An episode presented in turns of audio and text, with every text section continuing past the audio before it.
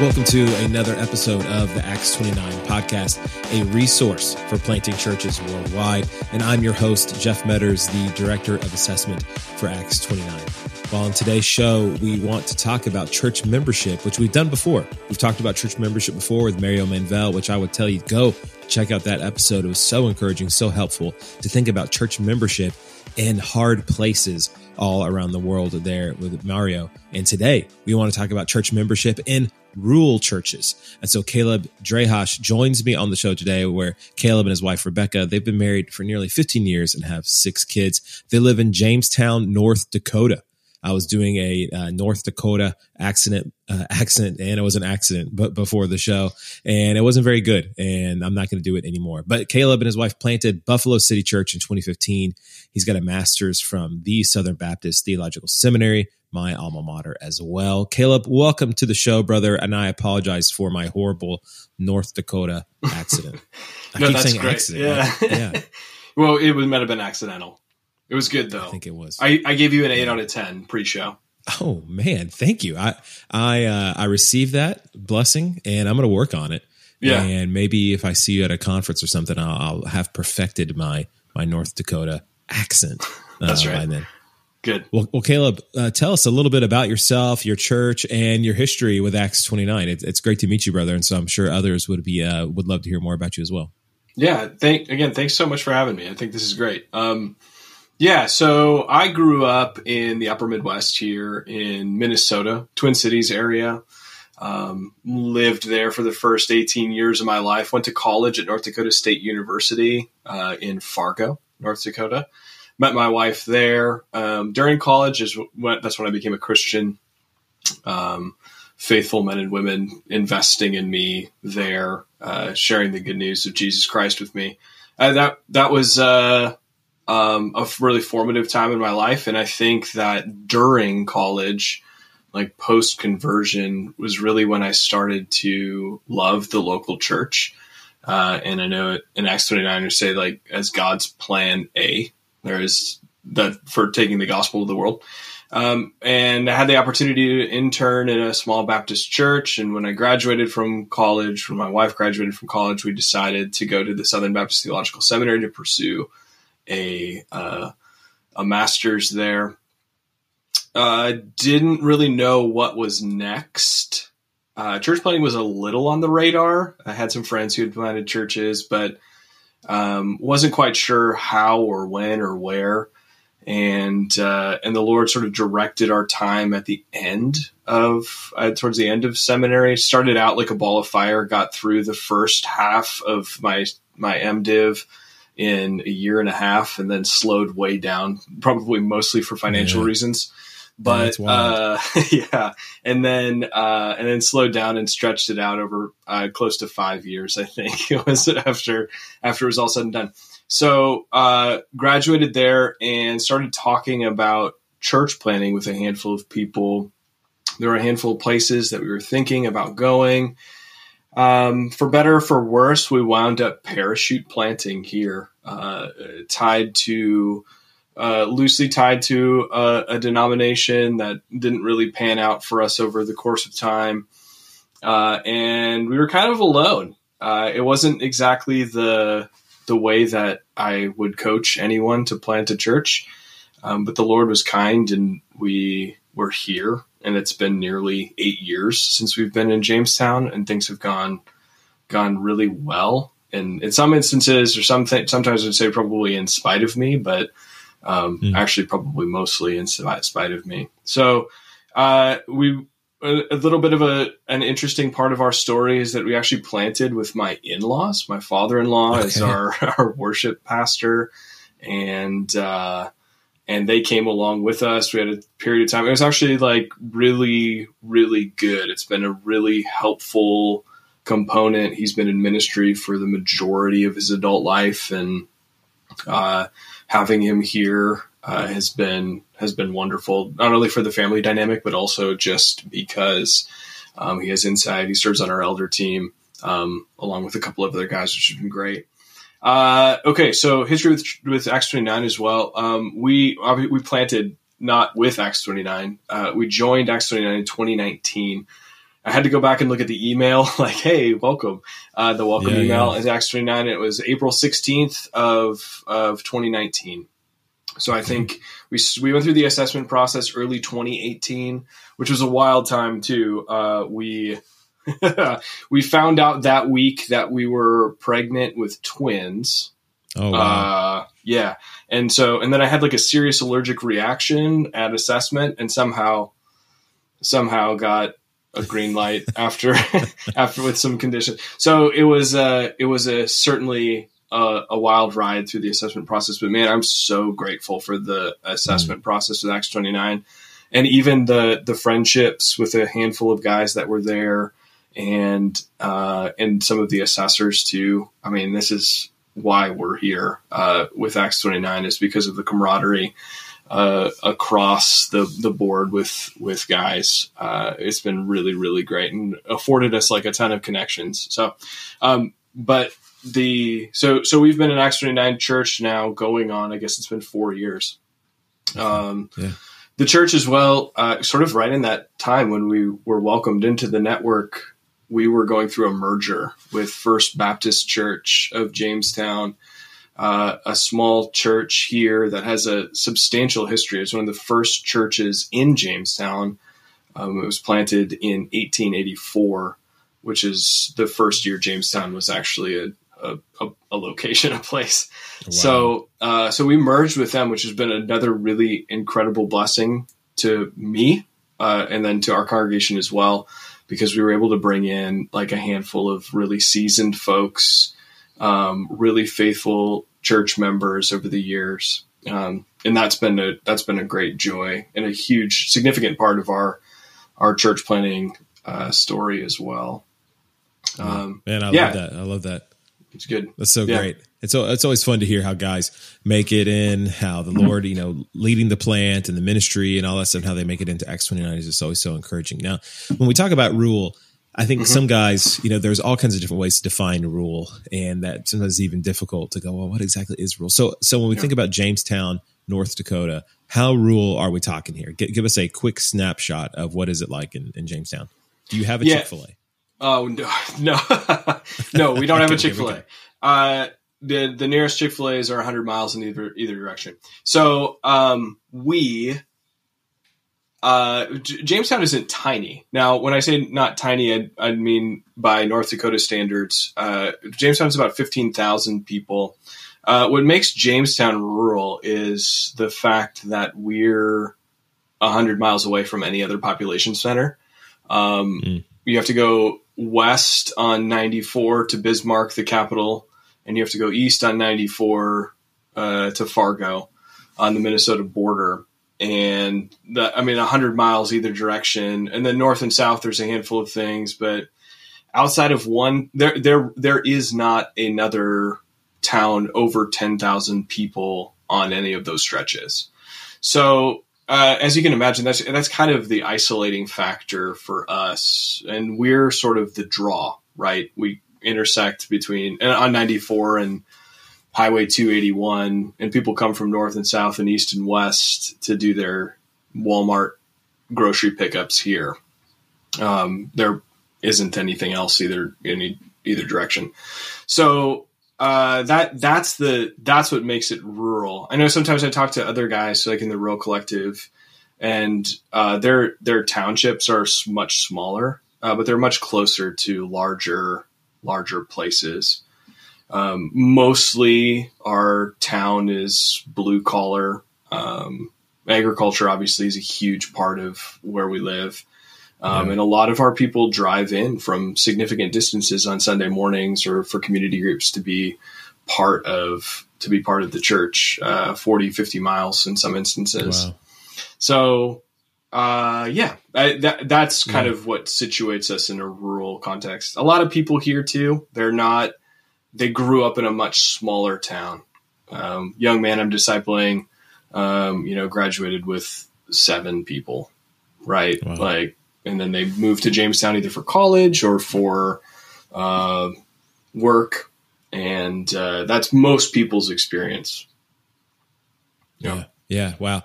Yeah. So that okay, that connects perfectly to what the follow up question here is. So, what are some of the unique challenges that church planters and pastors face in a rural context uh, that's similar to something like Jamestown?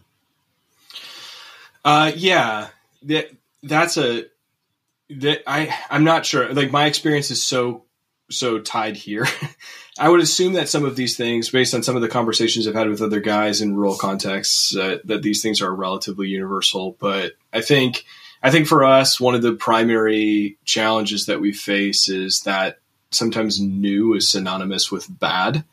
Um, they, you see something new come to town and you're immediately skeptical of it. Uh, mm. As I, like I said, I'm from the upper Midwest, but I'm from much larger contexts. I feel like even in the last year, maybe two, we've kind of gotten over that hump a little bit where the okay. new equals bad. Now we're sort of into a, a season where people have, oh, this is here. It's not just a flash in the pan. They're not just here to to get our money and to I don't know what, but uh, there's oftentimes a mentality that that new things aren't here to stay. They're just here to to mooch off us or something. We came in took the first maybe close to six months just getting to know the community, working in the community, um, not not by any means making any demands on it. Uh, and uh, and and I think that that to to I think that sometimes guys in who are like I'm going to go plant in a rural place and then expect uh, it to look like it's all going to come together pretty quickly.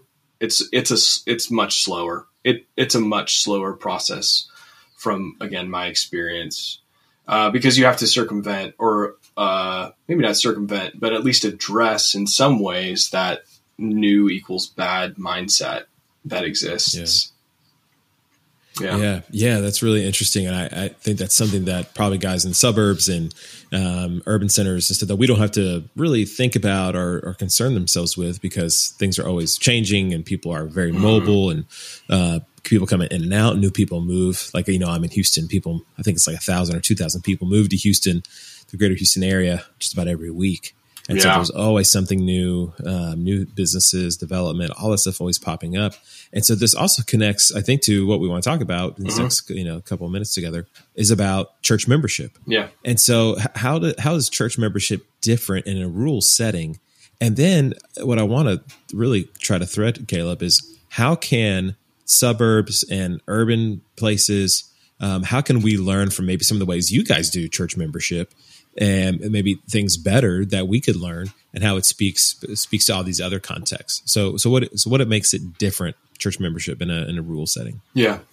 So okay. Um in our context in particular, and I think this is probably again true, at least in the United States, where we uh, people in rural contexts have some experience with with church uh, for sure in the upper Midwest and probably in the South quite a bit as well, where you, where people are thinking something when you say church to them. Either now our our contacts, one of the reasons we chose to plant here was because of the large de-churched population. And I just, I mean, I probably define this most different or differently than most of our community would. But there are a lot of people who you know, grandma took me to church or we sort of went to church or, but I don't, I'm not really active. I, I often say that if you stop anyone on the street in Jamestown, if you're walking downtown and say, what church do you go to? They would have an answer right away. Um, but then if you ask them how involved or how often they attend, it would be once or twice a year, or I'm really not. Yeah. Uh, so that that immediately creates some challenges because everybody has uh, a maybe not a different, but at least some kind of thing that comes to mind. Uh, growing up in larger contexts, right? I, I had friends and uh, classmates or um, coworkers who had literally no context for church. They're like, my parents never took me. I'd never been part of a church. I have no idea what happens when you walk through the doors at a church, uh, and and that just doesn't happen. And in rural North Dakota. Everybody has some kind of categories for church. And so what that means is that oftentimes people have, well, and okay, so two dynamics here. The first would be that oftentimes people have a an understanding of of what church is and therefore have some understanding of what church what it means to be active or part of or a member of a church. Hmm. So there's one one component there. And the second is that uh, in rural settings, everybody well, maybe there's three things here. The rural settings, everybody knows everybody. So everybody right. knows what church you you go to um, if you are active at the church. And then the third thing I think would just would be that the uh, that membership is a blanket term used for involvement in social organizations, uh, which are a big part of rural communities. Uh, a lot of people are involved in, say, Kiwanis or Lions Club or Elks or whatever. Uh, those are big and important gathering places in our community where people are very active and usually if you're if you have a good reputation you're involved in something like that and so they have a view of membership that doesn't exactly lie, align with like a biblical view of membership right, right. Uh, in that you sort of pay your dues and you show up to the meetings and you kind of voice your concerns or um, get together for a social hour or uh, a service project in the community. But it's oftentimes very fractured, and the dues oftentimes come with a voice, and you know some of those things that oftentimes, but or you could just pay your dues and never show up to anything and still be on the membership roll uh, for the for an organization like that. Uh, so because everybody kind of has the these preconceived notions about what church membership is, just naturally, uh, maybe not so much in the younger generation, but anybody in you know their 30s, 40s, and older, uh, and uh, and and because there's a because there's such a prevalent uh, involvement in our community in social organizations, all of a sudden there's a lot of baggage that comes in the conversation about church membership. Uh, and I think that maybe that was maybe one of the biggest surprises for me planting in a rural context is that membership would be such an uphill battle on a lot of fronts. I thought that people would be like, oh, yeah, you know, like I I'm here, I'm involved, and formally committing to something that I'm here and involved in makes sense, right? right. Uh, but there's some kind of disconnect, and a lot of it comes with the baggage. Um, but we do want to practice uh, a meaningful approach to membership, and that our members actually there are things that are required of them that they need to be part of the the gathering of the saints on a Sunday morning. That they need to be active in the life of the church and if they're not there, they can expect to get a call from a concerned shepherd, one of the elders. Um, that's the that and and so th- those types of things might seem for someone in a rural context, with with the baggage that they have, like like they might seem a bit invasive. Like, hey, we're we're ex- there's actually expectation that comes when you yeah. when you put go through the membership process here. Yeah. Yeah, yeah, I, that's super helpful, and it, it makes me think about you know there's and you you touched on it some about different ways you've been encouraging church membership and talking mm-hmm. about it. So, what are some of the kind of bullet point ways that you have discipled people there in Jamestown? Um, you know, they're believers and they're coming to the church, but they haven't made the jump to church membership yet. What are some some of the things that you're doing to disciple people towards towards church membership? yeah, I think it's just a continual. Uh, I think it's continually keeping in in front of people. That that that's really basic, but I I think uh, we in in our elder meetings, for instance, like there's just a section on our agenda that has like people we need to be talking to about about membership. Uh, in the sense that I, I think sometimes the the uh, the objections to membership they're usually something along the lines of like, well, I'm already here. Why do you, or what are you going to make me do that I'm not already doing? uh, um, or, uh, you know, we have some, we have some fencing around certain things like non-members can't teach a teach. They can't in our church. And there are a handful of places where non-members could serve, but they're non-instructive roles. Yeah, and so yeah, when good. people come to us and they're like, "Hey, we want to do X, Y, or Z," um, I that that always opens the door, right? That always opens the door to the conversation. Okay, so like I I'm I'm I'm excited that you're excited about this, but I want to know why you haven't uh, why you haven't pursued church membership here. If you feel like you're in enough to want to be serving the church and serving the community through these avenues, then what what is it about church membership? And sometimes it's just like, well, we just haven't really thought much beyond, you know. There's sort of like the passive approach to when it comes up in the text when we're preaching, it gets mentioned, right? Uh, or um, or you know those sorts of things. Or hey, we've got a new. If you're new to the church, come to this class after congregational worship on a Sunday morning. Uh, but in those direct conversations, sometimes it's like, well, that that push or that that little information snippet wasn't enough for me to really mobilize. And so sometimes people are like, well, I just don't see exactly why it's important and I and then I need to be convinced. But then sometimes there are actual objections and just just addressing them up front. Sometimes people are sometimes it's like that privacy component like I just don't want people to do well like well that's not good and let me lay out the biblical rationale for why um, being part of a body in membership is is like like we're members of one another uh, and sometimes people don't make that connection, right, in scripture about the body of Christ metaphor. Mm. Um, sometimes it's just skepticism of authority too.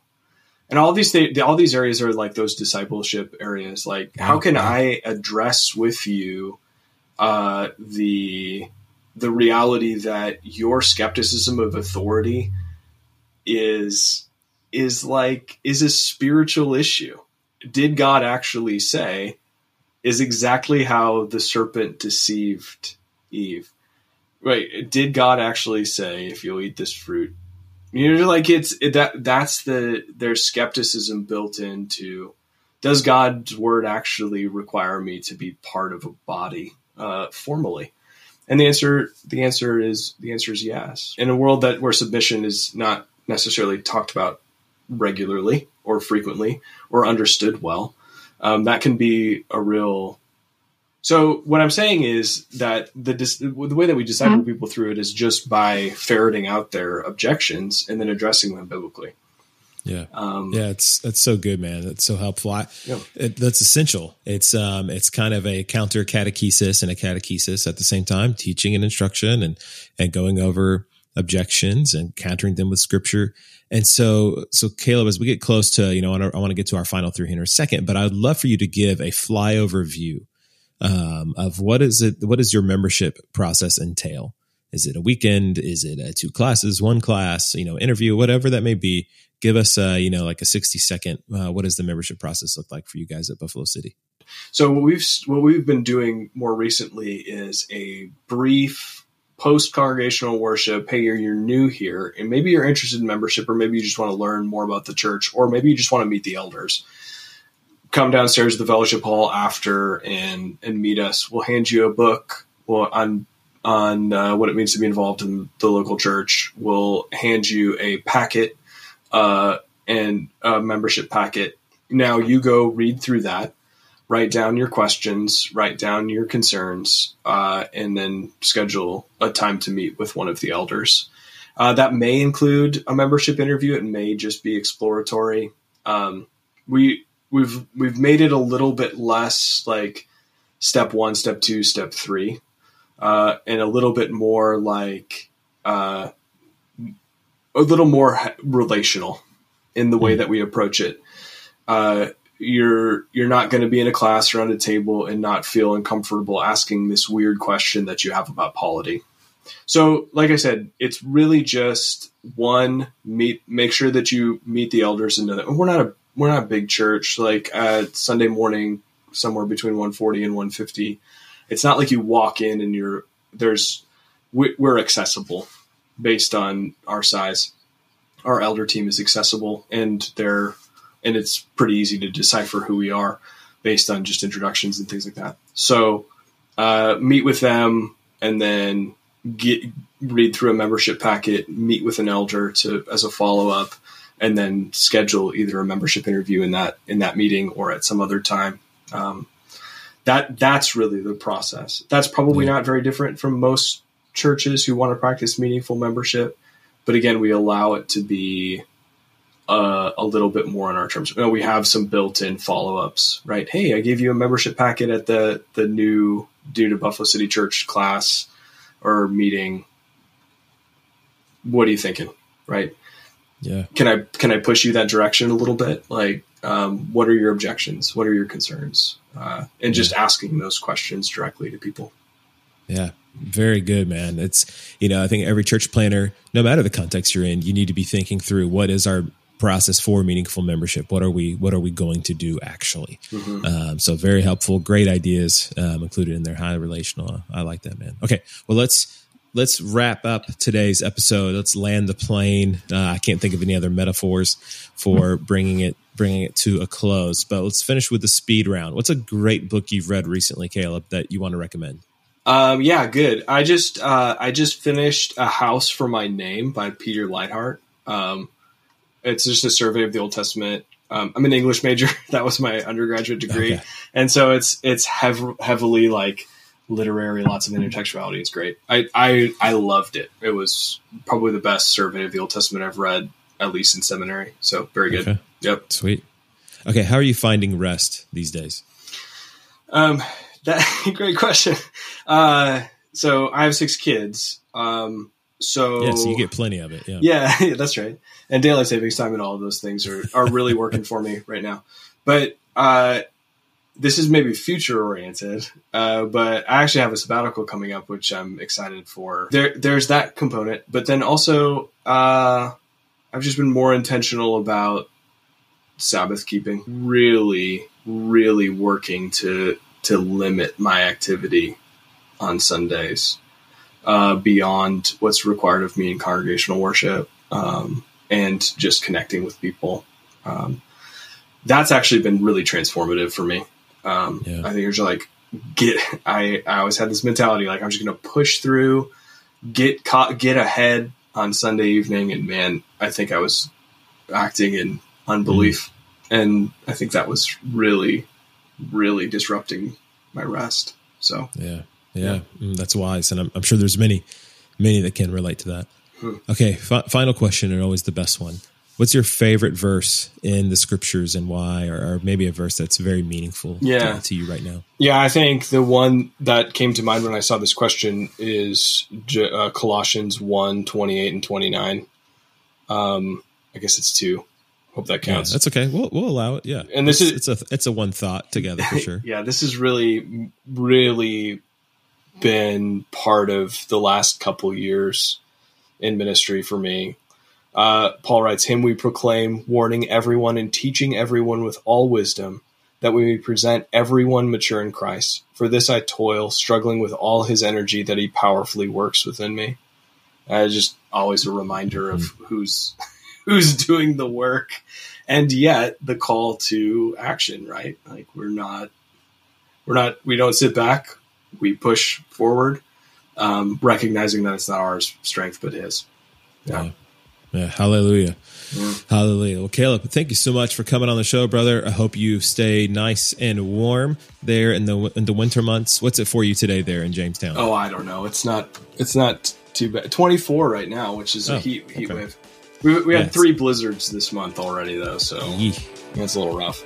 It's a chilly 65 in Houston right now. Oh man, which is amazing. It feels wonderful outside, but it's it's raining pollen outside. Oh, so yeah. that's our that is our uh, snowstorm. We get pollen all over the cars. That's us. Great. Well, well, thank you, brother. Thank you. Appreciate it. This show was edited and produced by Aaron Logan. Show prep and research were both done by Olivia Mead and Christy Britton. Let's keep planting churches worldwide.